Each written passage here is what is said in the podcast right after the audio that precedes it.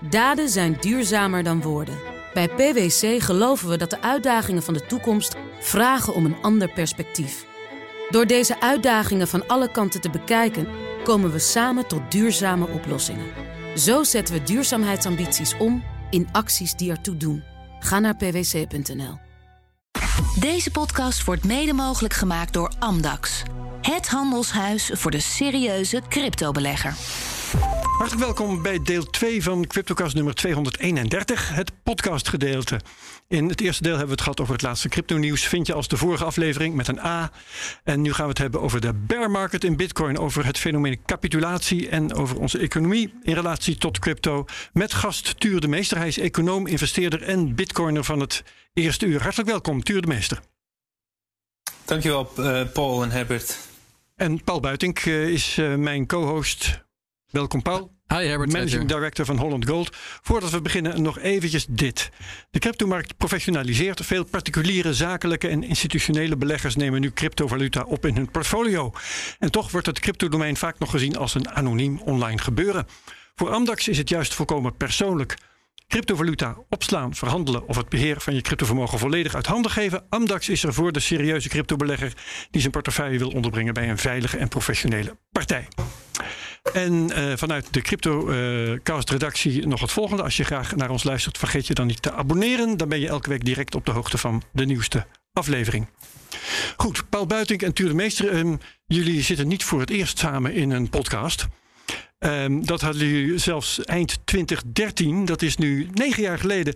Uh, toen hadden jullie de eerste Nederlandstalige Bitcoin-podcast, namelijk De Week van Bitcoin.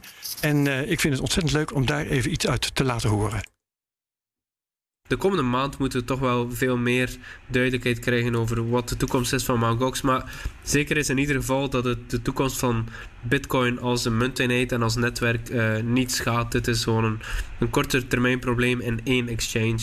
Ja, want Roger Ver, bijvoorbeeld de Bitcoin-Jezus, die uh, geeft nog steeds aan dat hij erop vertrouwt dat Mount Gox niet failliet is en alle, alle, reserves, alle reserves heeft om zowel fiat, maar met name alle bitcoin verzoeken te kunnen honoreren. Dus hij neemt daarmee een behoorlijke gok, want de markt gokt tegen hem feitelijk. Als je nu ziet wat de prijs op Mount Gox is. Dus uh, ik zag gisteren zelfs de prijs onder de 100 dollar zakken. En inmiddels uh, stabiliseert hij een beetje rond de 130 of zo.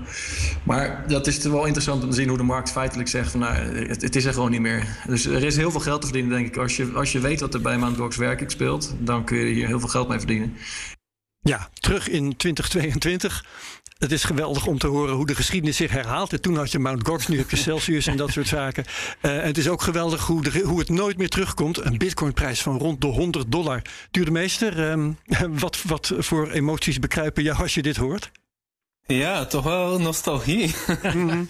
Het was uh, toch wel een speciale periode dat, dat bitcoin zo klein was. En, en uh, het, het, was, het was echt wel een beetje underground. En het was ook heel, heel nieuw om, zo eens te, om te spreken over Bitcoin als een markt en daar marktcommentaar op te geven. En bijna niemand nam je serieus. Uh, ja, ja, ja, ja. En, uh, ja, en het was ook een van de grootste uh, dingen die ooit gebeurd is. De, het, het, het, dat was de maanden voor of de weken voor het, het officiële failliet van Mt. Gox. Dus dat was op zich wel een speciale periode ook. Ja, want de markt kreeg gelijk hè, en Bitcoin Jesus niet. Uh, Paul. Nee, en die heeft al vaker ongelijk gekregen daarna natuurlijk. Het was, het was zeker in de eerste jaren ja. was het een echt een hele bepalende figuur. Dat, dat zal Tuur ook herkennen. Maar hij is natuurlijk redelijk afgegleden uh, daarna. Maar uh, zeker in 2012, 13 was het heel belangrijk wat Roger Ver van, van dingen vond. Ja, ja. Hij heeft heel veel betekend voor het verspreiden van... Niet voor niks werd hij de, de Jesus genoemd. Het verspreiden van het gospel. In ieder geval mensen enthousiast krijgen. Daar was hij erg goed in. En, en daar, dus in, in die zin hebben we veel om te danken. Maar goed, nogmaals, daarnaast hij een beetje afgeleden. Ja, en straks vraag ik het ook aan Tuur, maar nu eerst even aan jou, Paul. Is Bitcoin pardon, in die negen jaar uh, geworden wat je had gedacht? Is het gegaan zoals je dacht? Um, in zekere zin is het veel verder gekomen dan, dan ik toen ooit uh, had uh, durven denken. We hebben nu een land als El Salvador, wat het accepteert. Zijn grote bedrijven zoals, zoals Tesla, die het nog steeds ten dele op de balans hebben staan. Het is wereldwijd, wordt het gebruikt, honderden miljoenen mensen gebruiken. Dus dat had ik op dat moment niet, niet durven bevroeden. Um, tegelijkertijd, ja, en het is negen jaar geleden, het, is ook gewoon heel lang geleden. Het is lastig om, om dat enthousiasme wat je toen voelde, om dat gewoon op dat level vast te houden. Want het, uiteindelijk duurt het allemaal wel weer veel langer voordat we het zelf de hele dag, elke dag gebruiken. Bitcoin dat gebeurt ook weer niet. Even voor het perspectief, was toen vier jaar oud. Ja. En intussen drie keer zo oud. Ja. Hè, terwijl, um, ik heb nog een ander fragment dat ik er nog even ingooi voordat ik uh, Tuur de Meester weer woord geef. kun jij uh, jouw, visie, jou, jou, jouw mening en visie geven over waarom de prijs maar zo uh, blijft doorstijgen. En, en, en, wanneer houdt het eindelijk een keer op? Of, of gaan we gewoon door tot, tot de 10.000 dollar? Ja, samengevat, dus de voorbije maand hebben we nu een stijging gezien van ja, het niveau van rond de 200 dollar tot nu uh, 300, sorry, 530 dollar. Dus in percentages uitgedrukt zitten we plus 200 procent, een, een verdriedubbeling. Uh, mij lijkt het duidelijk dat dit niet uh, kan volgehouden worden. Dat zag we ook bij de vorige rally. Nee, tuur de meeste. Dat kon niet volgehouden worden, want het ging naar 1000 en daarna keihard naar beneden. Maar aan de andere kant kon het wel volgehouden worden, want die 10.000 die jullie noemen, die zijn wel al lang voorbij, Tuur. Ja, alles hangt eraf van de, de tijdsperiode waar je het over hebt natuurlijk. Ja. op korte termijn kan je oververhitting krijgen. Uh, maar ik heb uh, ooit eens een artikel geschreven voor Bitcoin Magazine in, in 2013, begin 2013 toen Bitcoin 100 dollar was. En toen speculeerde ik al dat, dat Bitcoin naar een miljoen dollar kon. En dat geloof ik nog steeds. Ik denk dat het eerder, gezien hoeveel geld er geprint wordt, is, is het equivalent vandaag meer zoiets als 5 miljoen per Bitcoin. Ja, maar als je dat zegt, ik heb dat, dat, dat gesprek ook een keer met Willem Middelkoop gehad, herinner ik me. dan verdisconteer je waarschijnlijk dat die dollar geweldig gaat ontwaarden. Ja en nee. Het hangt, het bedoel, als je kijkt naar de, de, de, de welvaart in de wereld. Um, Bitcoin is nuttiger dan goud, denk ik. Um, dus ik denk dat, het, dat, dat je op zijn minst pariteit met goud kan, kan erin zetten. Uh, dat zegt dat de market cap hetzelfde is. Uh, ja, ja, ja, de totale marktwaarde van goud uh, en, en Bitcoin, dat die gelijk kunnen worden. En dan, dan kan je nog verder gaan. En, en uiteindelijk, bedoel, Bitcoin is, is betere technologie dan fiat geld. Het is internationaler, het is, is uh, censuurresistenter, uh, het is schaarser. Dus ik denk dat je best wel kan kijken naar de totale waarde van zeg maar alle dollars in de wereld. Neem nu 100 biljoen en dan, en dan zeggen van ja, Bitcoin wordt hetzelfde. En dan, dan, dan heb je het wel degelijk over een koopkracht die iets van een 5 miljoen vandaag is. Ja, ja. Uh, oh, nou, uh, spectaculair. Ja, toch wel. Ik ben benieuwd als we over acht jaar uh, weer een podcast met elkaar opnemen. Hoe we dan kijken naar de prijzen van nu. Ja, ja. ik, ik zeg niet binnen de acht jaar, hè, maar ik zeg ah, nee. uiteindelijk. Nee, ja. De, ja. Goed, ik hoop dat nog mee te maken. Um, in ieder geval, de afgelopen, het afgelopen pak een beet half jaar, naar iets, iets meer. Sinds november hebben we een wonderlijke tijd gehad. Want um, de prijs van Bitcoin hield eigenlijk op met stijgen, terwijl iedereen nog verwachtte dat hij door zou stijgen. Toen hadden we een periode met een duidelijk dalende prijs. Terwijl iedereen bleef volhouden, nou ja, iedereen, maar veel mensen eh, met gezag ook wel, uh, dat we eigenlijk nog in een bullmarket zaten. En nu zitten we dan officieel in een bearmarkt. Um, ja, uh, is, is, hebben de deskundigen het heel erg misgehad? Of moet, moet je dit toch verwachten bij een volatiel product als Bitcoin-tuur? Ik, heb het, ik wil zeker mea culpa slaan. Ik heb, ik heb zeker uh, het fout gehad. Ik dacht dat um, Bitcoin zou uiteindelijk corrigeren, maar ik dacht wel dat we door zouden stijgen naar 100.000. Hm. Um, ik, ik, heb onderschat hoeveel um, leverage er, er in de cryptomarkt, zeg maar de cryptomarkt als geheel zat. En, en hoe gevaarlijk die, uh, die spelletjes met uh, rendement op bitcoin verdienen. De, de, hoe, hoe dat bovenop elkaar ge, ge, ge, het is moeilijk om in het Nederlands te zeggen. Ja, ja, ja. Dus hoe die systemen, hoe die systemen, die, die organisaties leenden van elkaar en, en, en hoe dat dus, uh, ja, die piramide aan hefboom in elkaar zat, dat heb ik echt onderschat. En dan, ik denk, ik denk ook dat ik onderschat heb hoe, uh, hoe de Fed uh, zou gaan de rentevoeten verhogen. Dat heb ik, mm. heb ik ook al onderschat. Ja, maar jij hebt het zo vaak goed gehad in het verleden dat we deze fout vergeven weer.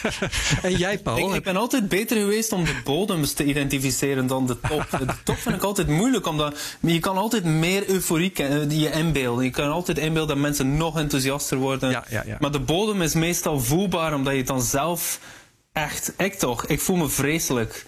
En dan heb ik zoiets van, oké, als ik me al vreselijk voel, dan moeten andere mensen het helemaal slecht hebben. En dat is vaak dicht bij de bodem. Ah, juist, ja, ja, ja. En uh, Paul, um, als jij terugkijkt, heb jij de, hoe de markt zich heeft ontwikkeld sinds pak een beetje november, heb jij dat zo'n beetje zien aankomen? Was het voor jou een verrassing? Ja, ik heb de, de, de verwachtingen al negen jaar uitbesteed aan, aan Tuur. Dat was een beproefconcept in de eerste, eerste maanden van de show. Nee, ik, ik hou me altijd verre van, uh, van prijsverwachting. Ik vond wel, toen ik iedereen lezeroogjes zag krijgen, dacht van, het, dit, dit, dit is niet houdbaar. Uh, dat was voor mij wel een beetje het uh, peak gevoel. Uh, maar ja, de 100.000 had ik ook wel verwacht dat die, dat die waarschijnlijk aangetikt zou worden. En, maar goed, daar moeten we even op wachten. Ik voel me nog wel af trouwens, die vraag heb je ook aan mij gesteld. Die, die zou Tuur ook nog beantwoorden. Um, hoe, hoe Tuur het nu ziet negen jaar later. Of hij in het, wat, wat hij ervan vindt. Uh, heeft Bitcoin uh, hem gebracht of de wereld gebracht uh, wat je ervan gedacht ja, had? Dat is een mea culpa van mijn kant dan, Natuur. beantwoord de vraag nog even alsnog als je wilt. Ja, geen probleem. Um, ja, het is, het is uh, in, in termen van hoe groot het is als industrie. Je, je kan natuurlijk onmogelijk inbeelden wat, hoe dat er precies uitziet. Maar ik, het, wat we nu hebben stemt min of meer overeen met wat ik verwacht had. Um, ik dacht, wat ik wel anders gedacht had, is dat de bedreiging voor Bitcoin. Uh, ik dacht dat het meer van de overheid zou, gaan komen, zo, zo, zo zou komen. En dat we meer zoiets hadden van landen die het illegaal zouden maken. En echt zo uh, bloed in de straten, zeg maar, als het gaat over legale issues.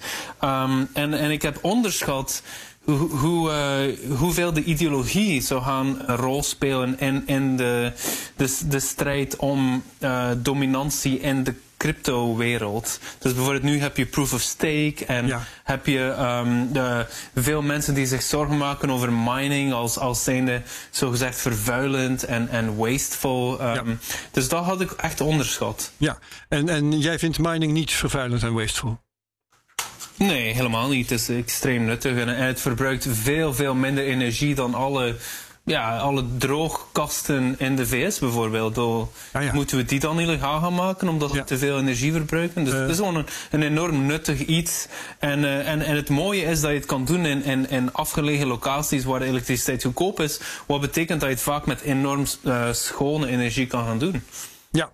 Um Tuur heeft al iets gezegd, uh, Paul, over het uh, handelen met, met leverage. Hè, geleend geld en al die bedrijven die over en weer van alles aan, aan, elkaar leenden en aandelen in elkaar namen en wat dan niet allemaal. Um, is dat ook iets wat jij hebt gezien als een gevaar voor, voor de markt in de afgelopen maanden? Ik heb me eigenlijk altijd meer gefocust op Tether. Van, van dat, dat zou wel eens een, een, een zwarte zwaan kunnen zijn. Maar die, die hebben me eigenlijk alles uh, meegevallen. Die zijn ja. portefeuille echt aan het herbalanceren. En, en is wat kleiner geworden. En, en, en, dus dat eigenlijk is me dat meegevallen. Maar dit was mij ook een beetje een blinde vlek.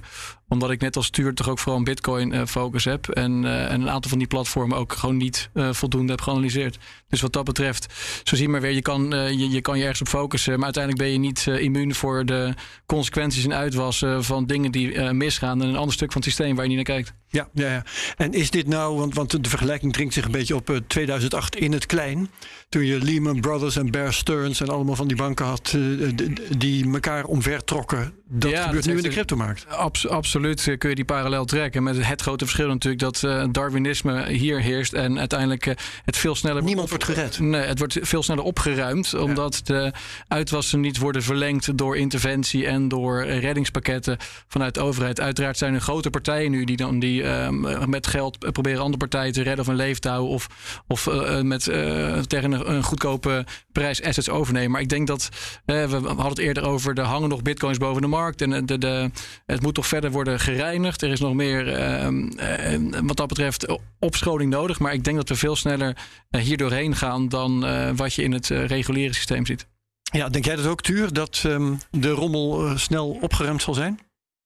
Ja, absoluut. De, de analogie die voor mij steek houdt, uh, is, en het is geen enkele analogie is perfect natuurlijk, maar is, is om te kijken naar de, de crash van 1907. Dus wat net voor de oprichting van de Amerikaanse Centrale Bank gebeurd is, mm -hmm. vooral in de VS dan. En dus daar had je um, eigenlijk de, de, de Amerikaanse economie, die al een paar decennia enorm aan het groeien was, waardoor de mensen overmoedig werden, te veel schulden op zich namen. En dan uiteindelijk uh, leidde iets, het doet er bijna niet toe wat, maar er was een, een bank die te veel risico nam, uh, die dan in de problemen kwam. En dan had je dus een crash, een grote crash in de aandelenmarkten. En na 18 maanden was het, het niveau van de aandelenmarkten terug naar het, wat het was in het begin. Dus, dus heel erg kort, helemaal geen depressie of zo, maar gewoon een, um, ja, een, een, te veel aan leverage het systeem die, die de markt zelf oploste zonder centrale bank. En dus dat is volgens mij uh, zeg maar de, de template wat we nu zien in de Bitcoin-wereld. En ik denk dan ook dat, uh, dat het geen langdurige berenmarkt zal worden. Geen langdurige. Ik heb even gekeken um, naar uh, de duur van eerdere bear markets. En uh, dan, dan, is een half jaar is een redelijke maatstaf. Uh, de ene keer is het vijf maanden, de andere keer is het negen maanden of daaromtrent. Um, wat denk jij nu van de, als je, als je rekent vanaf de bodem, er is nu eigenlijk nog maar één maand terug. Hoe lang denk je nog dat we rond die 20.000 blijven hangen? Ja, misschien nog een maand of Hangt er een beetje vanaf. Als we nog een tweede been naar beneden krijgen in de traditionele markten, dan denk ik wel dat het langer duurt. Hmm. Uh, wat, wat best mogelijk is. Dus ik denk tussen de, ja, tussen de, pff, zeg maar de, de drie en de acht maanden of zo, de, ah, zoiets. Zo. Uh, ja. Uh, maar, maar ik denk, er wordt zoveel geld geprint wereldwijd. En we, we krijgen ook meer en meer zeg maar, de deglobalisering van de economie. Meer en meer uh, tekorten, problemen in de, in de distributieketen. Meer en meer politieke interventie in het geldsysteem. Bijvoorbeeld Israël heeft nu net... Um, um, transacties van, wat is het weer, 1600 dollar.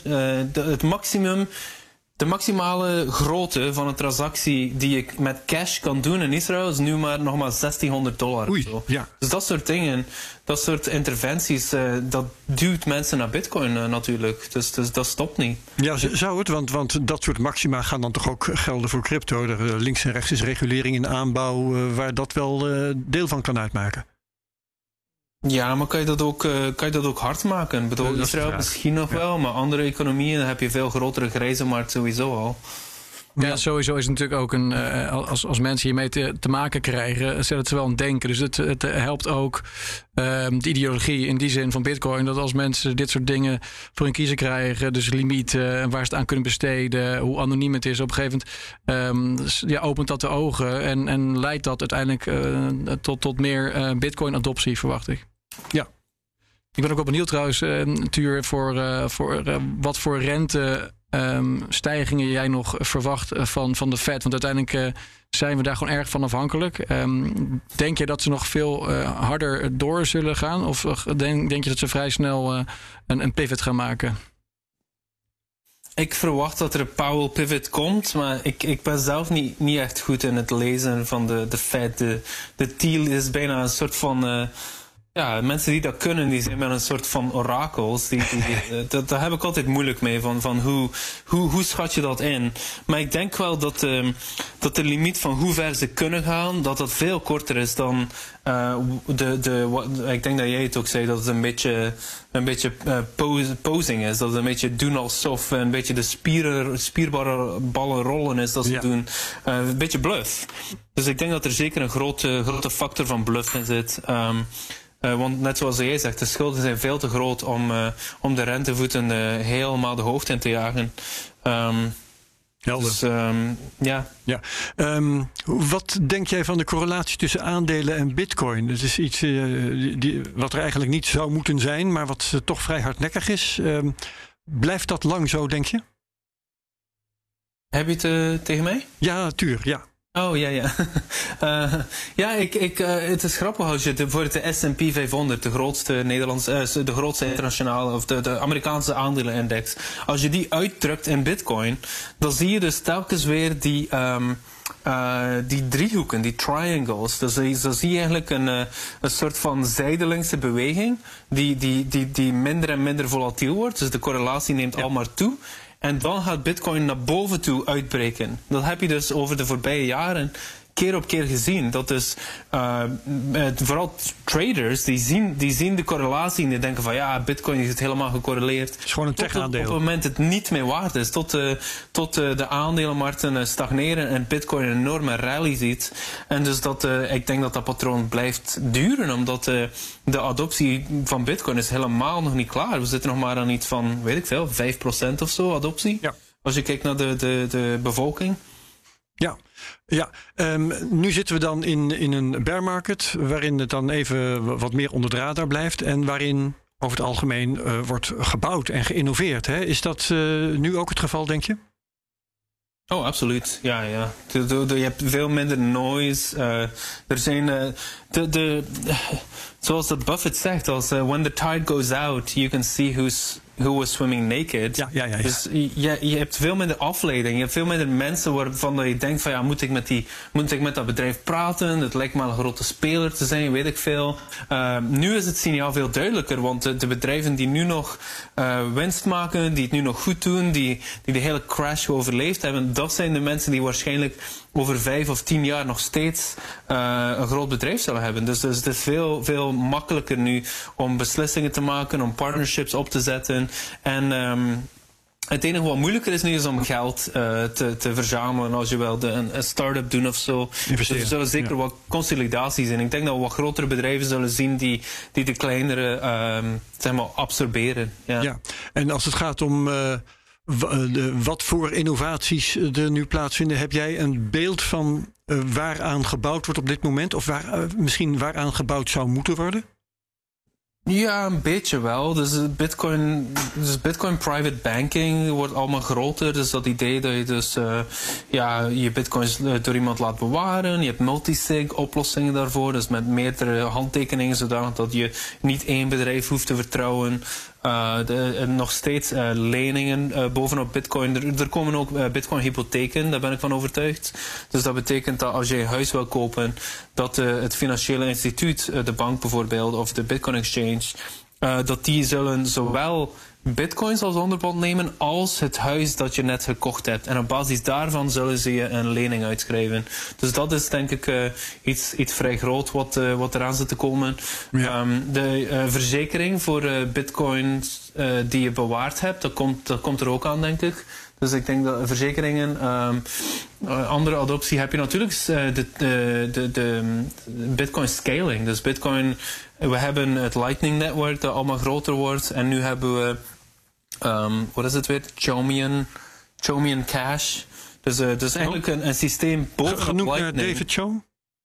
Ja, inderdaad. Dus dat, dat, uh, dat, was de uitvinder van e-cash. En dat was ja. een, een, gecentraliseerd systeem om eigenlijk geld um, op een anonieme manier, te, heel, een erg privacyvriendelijke manier um, in, in omloop te brengen uh, online. Dus dat was heel ingenieus, maar het probleem was dat het niet censuurresistent was. En uiteindelijk is het alleen maar interessant voor kleinere bedragen, voor zeg maar uh, retail-achtige transacties. En dus nu zijn ze dat systeem aan het bouwen bovenop Bitcoin Lightning omdat het redelijk onpraktisch is om te denken dat iedereen in de wereld een Lightning um, kanaal zou bouwen.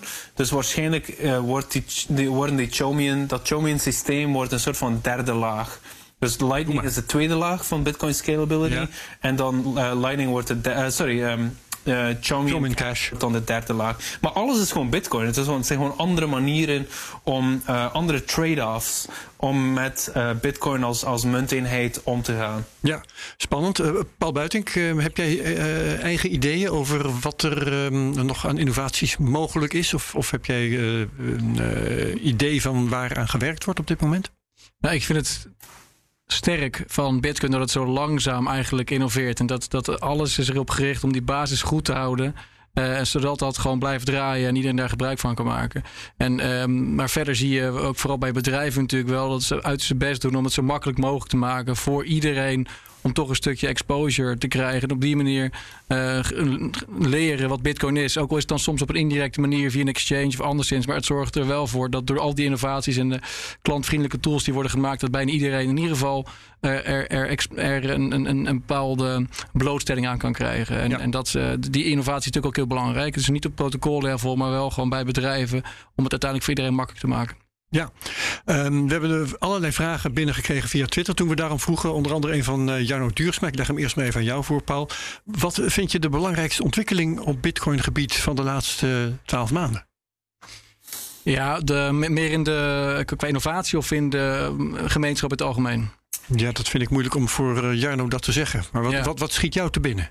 Ja, het is natuurlijk al iets uh, langer geleden, maar de belangrijkste ontwikkeling was natuurlijk wel El Salvador. Ja. En dat is natuurlijk iets langer dan, in, dan, in, dan een jaar geleden. Maar goed, als ik iets ruimer mag definiëren, dan zou ik dat absoluut nog steeds als de belangrijkste ontwikkeling uh, willen benoemen. En jij, Tuur? Ja, daar ben ik wel mee eens. Uh, vooral dan omdat het, al, omdat het zo'n belangrijke stap is, uh, psychologisch gezien, dat een land zou kunnen uh, ja, bitcoin gebruiken in de economie en, en gebruiken als, als munteenheid. Um, en leg, echt legaliseren tot op dezelfde hoogte als de dollar of de lokale munt. Dat denk ik dat dat enorm belangrijk was als, als symboolwaarde. En Tuur, wat, wat zou dan nog een stap daaroverheen kunnen zijn? En we hebben nu de afgelopen uh, na negen jaar, de, de, tijd dat wij elkaar kennen, zie je iedere keer dat de andere groepen zich met Bitcoin gaan bezighouden. Waardoor er iedere keer weer een soort van impuls is om verder te groeien. Dus we begonnen in eerste instantie met de techies en de libertariërs, zoals jij en ik. En uiteindelijk waren de retailbeleggers, toen waren het bedrijven. Inmiddels uh, zijn kleine overheden zoals El Salvador ook mee bezig. Is, is de volgende stap dan ook gegeven de, de, de, de, de scheuring die een beetje ontstaan tussen BRICS-landen enerzijds en G7 anderzijds?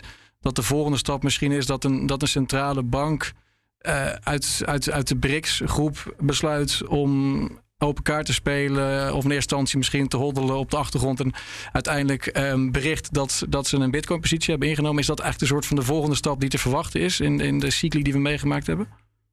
Ja, mogelijk wel. Uh, ik denk een van de belangrijkste dingen die Bitcoin te, te bieden heeft, is, is, is zoals ik daarnet uh, vroeger al zei, het, het, de onderpandwaarde. En dus naarmate we dus landen hebben die meer en meer uh, solvabiliteitsproblemen hebben, zou je een land, zeker al een BRICS-land bijvoorbeeld, zou je kunnen zeggen uh, dan kan je wat politiek wat beter verkopen als je bijvoorbeeld een, een soort van mining-industrie hebt. Of als je dan als de overheid een aandeelhouder wordt in bitcoin mining, dan zou je dat kunnen gebruiken als onderpand voor nieuwe leningen uit te schrijven. Uh, of natuurlijk als je gewoon um, als je gewoon bitcoins op de balans hebt van de centrale bank, dan kan dat ook een asset worden waar tegen leningen kunnen worden uitgeschreven. Dus, dus bitcoin-backed um, Bitcoin gedekte obligaties, ja. staatobligaties bijvoorbeeld, denken. En dat is wat Salvador geprobeerd heeft. Dat was echt wel uh, jammer dat dat uh, eigenlijk te vroeg werd aangekondigd. Uh, blijkbaar waren ze niet op de hoogte van een aantal dingen, zoals dat het niet kon verkocht worden aan een gewoon retail publiek. Dus ze hebben echt overschat hoeveel mensen echt konden deelnemen aan die Bitcoin-obligatie. Maar ik denk wel als model dat het dat echt groot kan worden. Omdat dus de traditionele um, basis om obligaties uit te schrijven, die is aan het afkalven. Dus het idee is dat de bevolking zelf um, altijd maar belastingen betaalt. En dat is de stroom van inkomsten waarmee dan die lening kan worden afbetaald. Uh, dat, dat, dat wordt allemaal veel moeilijker eens je in, in een inflatoire omgeving zit. Um, dus, dus dan zullen overheden creatief moeten worden. Ja, um, Even over El Salvador, hè. dat komt nou zo ter sprake. Um, vinden jullie dat het daar goed gaat? We hadden laatst een, eh, een deze week een uh, ja, interview met eh, de minister van Financiën, was het geloof ik, van El Salvador. Die zei van het gaat allemaal prima en de acceptatie neemt toe en zo. Maar die gaf er eigenlijk helemaal geen, geen data bij, gegevens waardoor dat overtuigend zou worden. Um, als je berichten hoort van uh, on the ground, zeg maar, dan lijken de mensen in El Salvador op straat toch uh, meer in dollars geïnteresseerd dan in bitcoin. Dus hoe interpreteren jullie, ik vraag het jou maar eerst even, Paul, uh, hoe het daar op dit moment gaat met die, met die bitcoin als wettig betaalmiddel? Nou, kijk met interesse Madelons uh, nieuwe serie van uh, Madelon in, in El Salvador. Ja. Om ook een beetje feeling te krijgen inderdaad van wat, wat gebeurt er nou en, en hoe wordt het ervaren door gewone mensen. Inderdaad iemand die een marktstalletje heeft. En, en gelukkig is ook zo journalistiek vaardig genoeg om ook met mensen te praten die er geen gebruik van maken. Ja. Ehm, uiteindelijk ehm, eh, is het gebruik misschien niet zo groot als we hadden gewenst of gehoopt. Maar die infrastructuur is er wel. En, ehm, en het feit dat mensen ook makkelijk dollars kunnen accepteren. of dat, dat, ze, het, dat ze beide kunnen doen. Dat, dat vind ik heel prettig. Want anders was het te geforceerd geweest. en voor internationale betalingen wordt het volgens mij wel aardig gebruikt. Uh, ook al wordt het dan misschien uh, gelijk weer omgezet naar dollars. Maar als het op die manier kan functioneren, is dat in ieder geval een grote eerste stap. Zeker. En, en als het straks, als er weer verdere problemen ontstaan in het financiële systeem en met de dollar, want uh, de dollar als wereldreservemunt is op een gegeven moment ook eindig, dan is het prettig dat die infrastructuur daar is. En dat zijn, dan zijn zij misschien wel als een van de eerste landen voorbereid op een alternatief. Ja, mee eens stuur? Ja, toch wel. Ik, ik denk dat het, het idee om bitcoin te gebruiken als betalingssysteem, het is nog altijd een beetje vroeg. Uh, dus dat kan je niet echt verwachten dat dat dat, dat, uh, dat miljoenen mensen plots het zullen, of zelfs honderdduizenden mensen in El Salvador het plots zullen gebruiken. Maar het is, het is er. En, en zeker als uh, een soort van uh, remittance middel, dus voor, voor ja. El Salvadorianen die in het buitenland wonen, om dan geld naar huis te sturen, is het toch wel echt wel nuttig. Um, ik denk dat het, het grote moment komt misschien eens Bitcoin opnieuw gaat rallyen, dat dan uh, Bukele, die nu al zo blijkbaar echt populair is, dat hij dat die dan echt wel de win kan binnenhalen van hey, ik ben, uh, ik ben de Michael Saylor equivalent van uh, staatshoofden die, die financieel prudente beslissingen neemt, die, die onze, onze toekomst veilig stelt. En, en, en dus dan, dan kan je wel andere overheden hebben die plots gaan kijken van hey, misschien moeten wij ook zoiets doen. Ja. Want de dollar is, uh, was altijd, zeker in Zuid-Amerika en zo, de standaard. Um, maar die dollar wordt altijd maar zwakker. Dus, dus ja, wat is, uh, wat is het antwoord op nou, dat? Nou, uh, Tuur, op dit moment is de dollar niet zo vreselijk zwak. Die is juist heel sterk. En uh, als ik kijk naar uh, Bukele's bitcoin-positie, dan staat die ernstig in de min. En ik hoor jou net zeggen dat het uh, een maand of acht zou kunnen gaan duren, wat weer een hele tijd is in de politiek. Dus voordat die situatie die jij nou net schetst bewaarheid wordt, zijn we wel even verder en kan er nog van alles gebeuren. Ja, ja, tuurlijk. Dus het is, het is, we zullen moeten afwachten. In het algemeen denk ik dat je, je moet dat soort dingen beoordelen op, op een, een schaal van vijf of tien jaar. Ja, dat is en dan zien uh, hoe, hoe het zich uitspeelt. Maar die sterker wordende dollar is juist ook een probleem voor veel van die landen, omdat veel schuld juist in dollar is. Dus uh, we krijgen straks een emerging market crisis die zijn uh, die ze omvang niet kent, juist omdat die dollar zo aan het aansterken is. En, en, maar uiteindelijk zet het alleen maar weer de, de bel aan de, aan de voet uh, van de dollar. Want het is duidelijk dat de Fed niet geïnteresseerd is in de monetaire gevolgen eh, van haar eigen beleid voor de rest van de wereld. En dus dat, zet, ja, dat, dat zal weer vraagtekens eh, plaatsen bij: oké, is de huidige monetaire setup wereldwijd wel de juiste? En, en, en dat zie je nu ook al natuurlijk, eh, hoe Zuid-Amerika omgaat met de oorlog in de Oekraïne. Ze nemen daar vaak een hele andere positie in dan, dan G7-landen. Dus het, het, het, zet extra druk op de, op de dollar. en, en dat is goed voor dollar-alternatieven, zoals Bitcoin of goud of, of anderszins. Ja. Um, en dat is, dat is uiteindelijk, denk ik, op lange termijn in ieder geval uh, positief voor, voor veel landen daar. Ja, jij wil ook wat zeggen, Tuur. Ja, gewoon dat als je denkt dat als je denkt aan landen, overheden en zo, die, uh, die dollars aanhouden, meestal gaat het niet om gewoon cash. Meestal gaat het om korte, kortdurende overheidsobligaties, Amerikaanse overheidsobligaties, omdat je dan toch een beetje rente, een beetje rente verdient. Um, maar dus in een sterke dollaromgeving met een stijgende rentevoet krijg je dus eigenlijk een, een enorme daling in waarde van die obligaties. Zelfs al is de dollar sterk tijdelijk, Um, voor veel landen betekent dat dus dat ze een verliezen moeten boeken op hun obligatieposities. Dus, dus het, is, het is meer, denk ik, de onvoorspelbaarheid die een factor is, eerder dan ja, wat gebeurt er nu precies. En technisch gezien is de dollar. Who knows wat de dollar doet over drie jaar of vijf jaar. En, en dat was niet het geval. De voorbije 20, 30 jaar uh, ging iedereen ervan uit, over 2, 3, 4, 5 jaar is de dollar nog steeds oké, okay, misschien een beetje zwakker, maar nu is het zo van all bets are off. Who knows ja. what's going to ja. happen? Bijvoorbeeld hyperinflatie. Bijvoorbeeld. Ja, ja, ja. Um, intussen, uh, we hadden het al eerder genoemd, um, de teugels van de regelgeving die worden aangetrokken. Hè. In Europa wordt er van alles voorbereid, MICAR. In Amerika zijn ze ook uh, bezig met van alles en nog wat. Um, dat zijn over het algemeen geen zaken die de prijs van Bitcoin veel goed doen. Maak jij je zorgen daarover, Tuur? Uh, wat is de vraag? Sorry. Uh, de toenemende regelgeving, de druk van de regelgeving, um, is over het algemeen niet zo heel goed voor de Bitcoin-prijs. Um, vind jij dat zorgelijk of denk je regelgeving is misschien juist wel goed voor de acceptatie?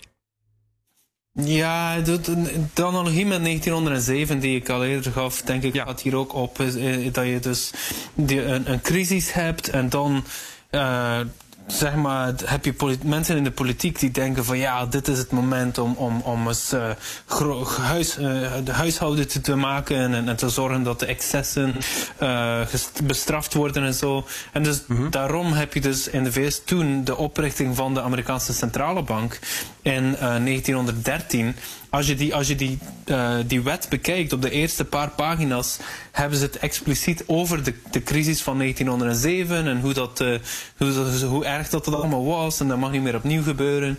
En ik zeg niet dat er een centrale bank van crypto komt, maar ik bedoel maar, het is, het is normaal dat er nu meer druk ligt op. Uh, ja, uh, regulering en, en, en, en voor het Coinbase die nu in de problemen zit met de SEC. Dat is niet toevallig nu dat dat gebeurt, denk ik. Dus, maar ik denk, Bitcoin is gewoon gebouwd om dit soort, uh, dit soort spanningen, dit soort druk te weerstaan. Het is censuurresistent en, en als je dus probeert om het ja, stuk te maken, dan, dan dan heb je een beetje het Barbara Streisand effect. Die kan, ja. dat, dan wordt het al, kan het zijn dat het nog groter wordt, omdat ja. mensen zien dat het zo sterk is, dat het jou kan weerstaan. Dus, uh, dus ik, ik maak me geen zorgen op de lange termijn, natuurlijk op de korte termijn. Vooral dan als je bijvoorbeeld geïnvesteerd hebt in een bedrijf die, die dacht dat het allemaal makkelijk zou gaan legaal zien, die dan in de problemen komt. Bedoel, ja, dus je, je you know, not your keys, not your bitcoin. Like, uh, als je gewoon je bitcoins verantwoordelijk aanhoudt en je hebt een lange termijn visie, dan, dan zie ik echt volledig geen probleem. Ja, ja, ik wil ik daar twee dingen over zeggen. Ja. Allereerst, uh, goed om denk ik hier te vermelden, de AFM uh, goed uh, toegestemd heeft om hier een keer in de uitzending met ons te praten over de MICA.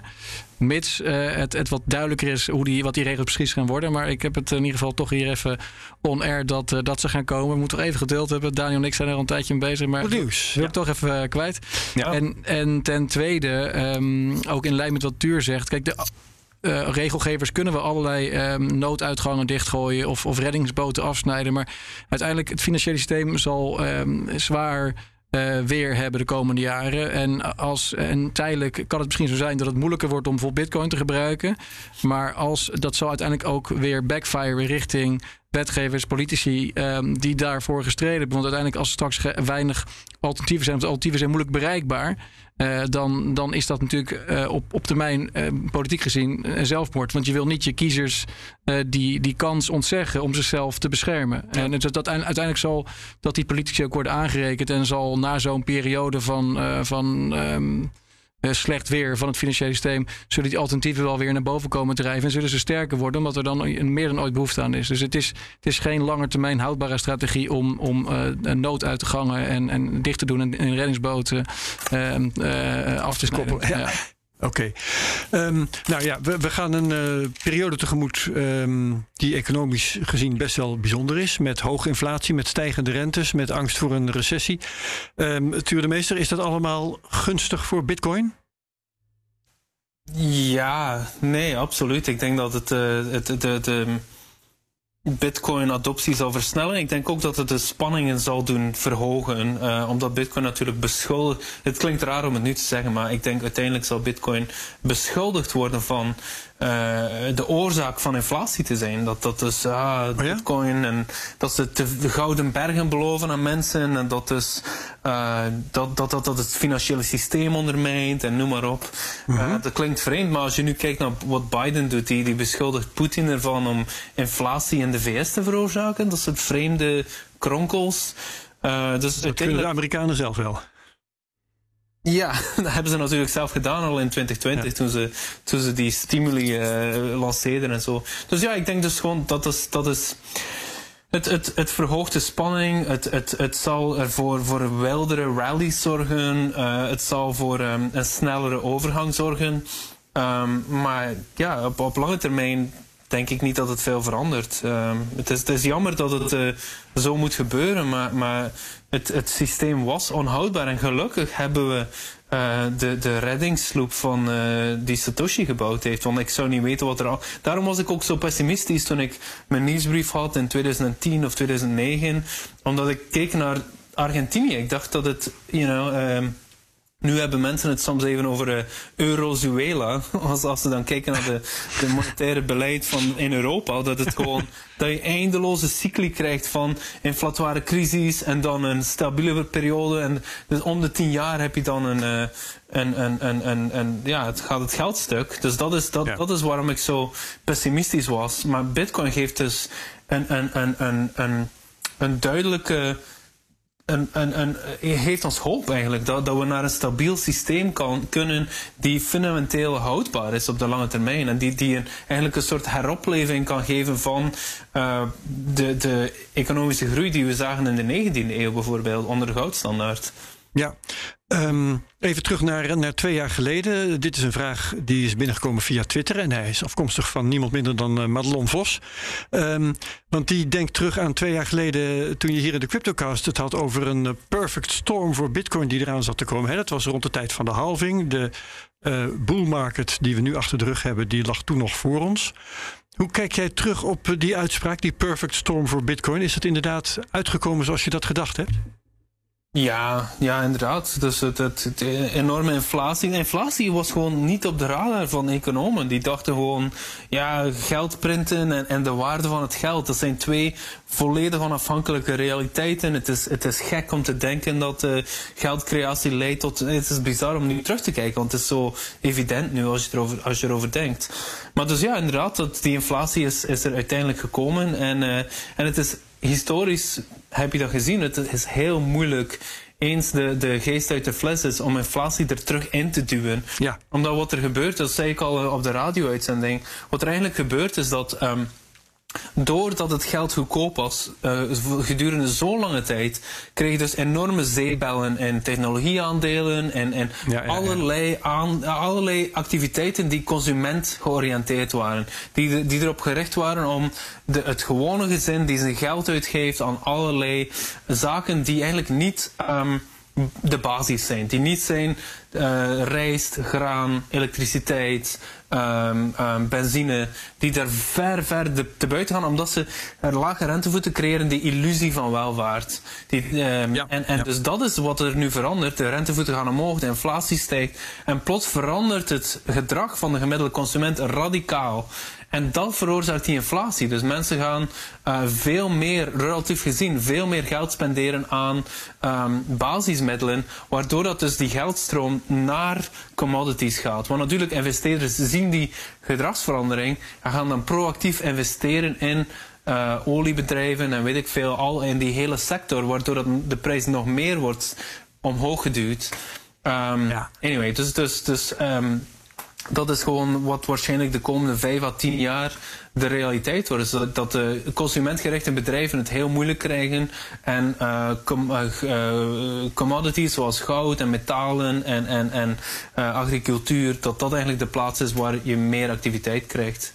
Ja, ik uh, begrijp trouwens dat het niet in de CryptoCast was, die uitspraak uh, van jou, maar in de Madelonder eigen YouTube-kanaal. Het was uh, denk ik Bert Slachter die het in, in de CryptoCast zo heeft genoemd. Maar dat is allemaal terzijde voor de historische juistheid.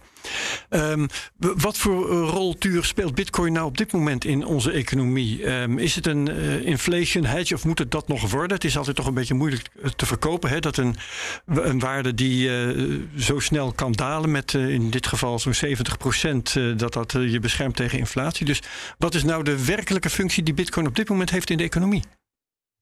Ja, ik zou zeggen, er zijn twee hoofdfuncties.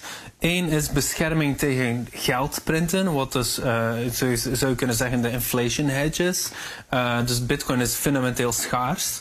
En dus in tijden van die stimulus, dat had twee jaar geleden bijvoorbeeld, enorme stimulus, ja, dan koop je bitcoin. Uh, en als je dan kijkt naar periodes waarin het meer deflatoire is, en waarbij dat je meer uh, omvallende bedrijven hebt en zo, dan is de censuurresistentie van bitcoin, dan is dat de reden waarom je bitcoin wil hebben. Zelfs al kan het nog, weet ik veel, 30% dalen, 50% dalen, One bitcoin is one bitcoin. En als je die hebt, dan weet je dat, uh, dat er geen bank is die kan omvallen die jou in de problemen kan brengen. Dus, uh, want dat is natuurlijk altijd wat er gebeurt. En in Europa krijgen we nu waarschijnlijk een PIGS 2.0 crisis. Dus weet je nog, in 2011, 12 had je daar die... Um, national debt crisis. Dat je dus uh, landen als Griekenland, uh, Italië, die, Spanje die in de problemen zaten. Dus dan kan je dus met omvallende banken te maken krijgen en die bail-ins en heel dat verhaal. Dus dat, dat is nu, we zijn nu tien jaar later, maar dat is de realiteit opnieuw. Als je kijkt naar de rentevoeten op de obligaties in die landen, die, die, die, die is omhoog aan het reizen. Wat dat dus uh, de banken enorm in de problemen kan brengen. Dus wat wil je hebben als je nu in Spanje woont of in Griekenland? En zelfs in Nederland of België. Wat, wat, wat, wat kan je bezitten dat niet zomaar kan worden afgenomen of zomaar in, in, in lucht kan verdwijnen? Wel, bitcoin is, is daar een voorbeeld van. Ja, Oké, um, nog uh, andere functies die jou te binnen schieten? Of anders aan Paul? Ja, ik zie het ook nog steeds echt als een call-optie op een, op een ander systeem. Dus je, als je een klein beetje bitcoin aanschaft, is er, een, is er een aanzienlijke kans dat dat in de toekomst nog veel meer waard kan zijn. Omdat het systeem, naar mijn mening, drastisch gaat veranderen, moet gaan veranderen. En bitcoin is heeft een positie, heeft, heeft, heeft een kans om een belangrijke rol in dat systeem te gaan spelen. Puur als je kijkt naar wat we ook net besproken hebben de afgelopen negen jaar, wat er gebeurd is. Dus we kunnen ook negen jaar terugkijken. We zien de ontwikkeling die het doorgemaakt heeft. En, en in die zin um, is, is het gewoon absoluut een, een, kans op iets beters. En dat heeft, uh, wat mij betreft, veel waarde. En nog even los van de dingen die Tuur aangaf. En met name ook een optie buiten het systeem om hebben, is prettig in een tijd van, van toenemende censuur en, en, en controle.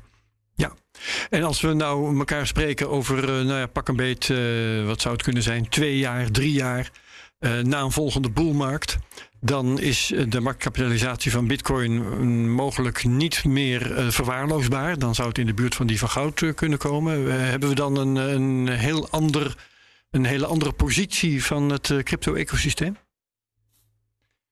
Um, nou ja, het crypto-ecosysteem als, als totaal is natuurlijk nog een hele andere, um, een andere overweging die je dan moet maken. Want we hebben natuurlijk nu veel over Bitcoin gesproken, maar tegelijkertijd ja. gaat de proliferatie en de ontwikkeling in het hele ecosysteem ook door. En, en, uh, en ik ben altijd wel open-minded geweest. Als er, nou, er kunnen misschien wel andere um, uh, protocollen komen of andere munten uh, die, die mogelijk uh, Bitcoin um, naar, het, naar de troon zullen stoten. En dat, die optie hou ik altijd open, ook al is het niet gebeurd. Maar goed, we moeten ook kijken wat er met Ethereum gebeurt, wat er met de merge gebeurt.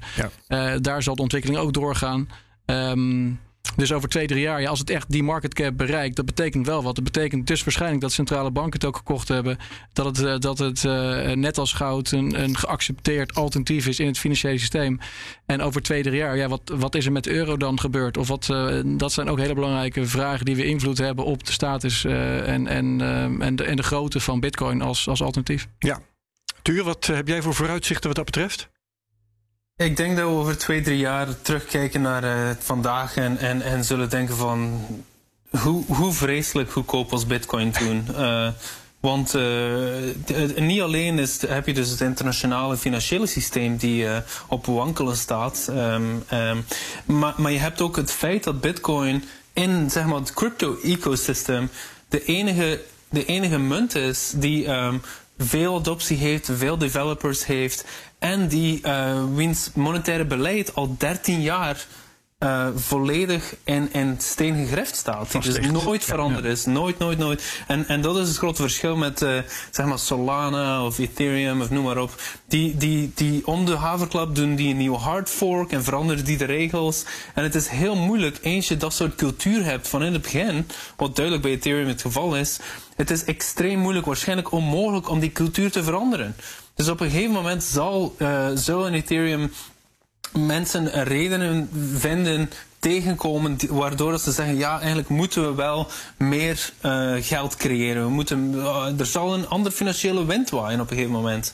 En dus die, die hardheid die betrouwbaarheid die bitcoin heeft die is volledig niet te vinden. In geen enkele van de andere 12.000 altcoins die je, die je kan vinden. Dus daarom dat ik denk dat over twee drie jaar misschien, misschien duurt het wat langer vijf of tien jaar uh, zal um, zal het idee van Bitcoin als de standaard, de dotcom, de Coca-Cola, de containerstandaard, de, de uh, uh, lingua franca van ja. de financiële wereld, ik denk dat dat veel minder betwijfeld zal worden, dat veel duidelijker zal zijn. Ja, nou bij het sluiten van de markt uh, wil ik jullie allebei nog vragen: um, heb je er nog iets aan toe te voegen, Paul?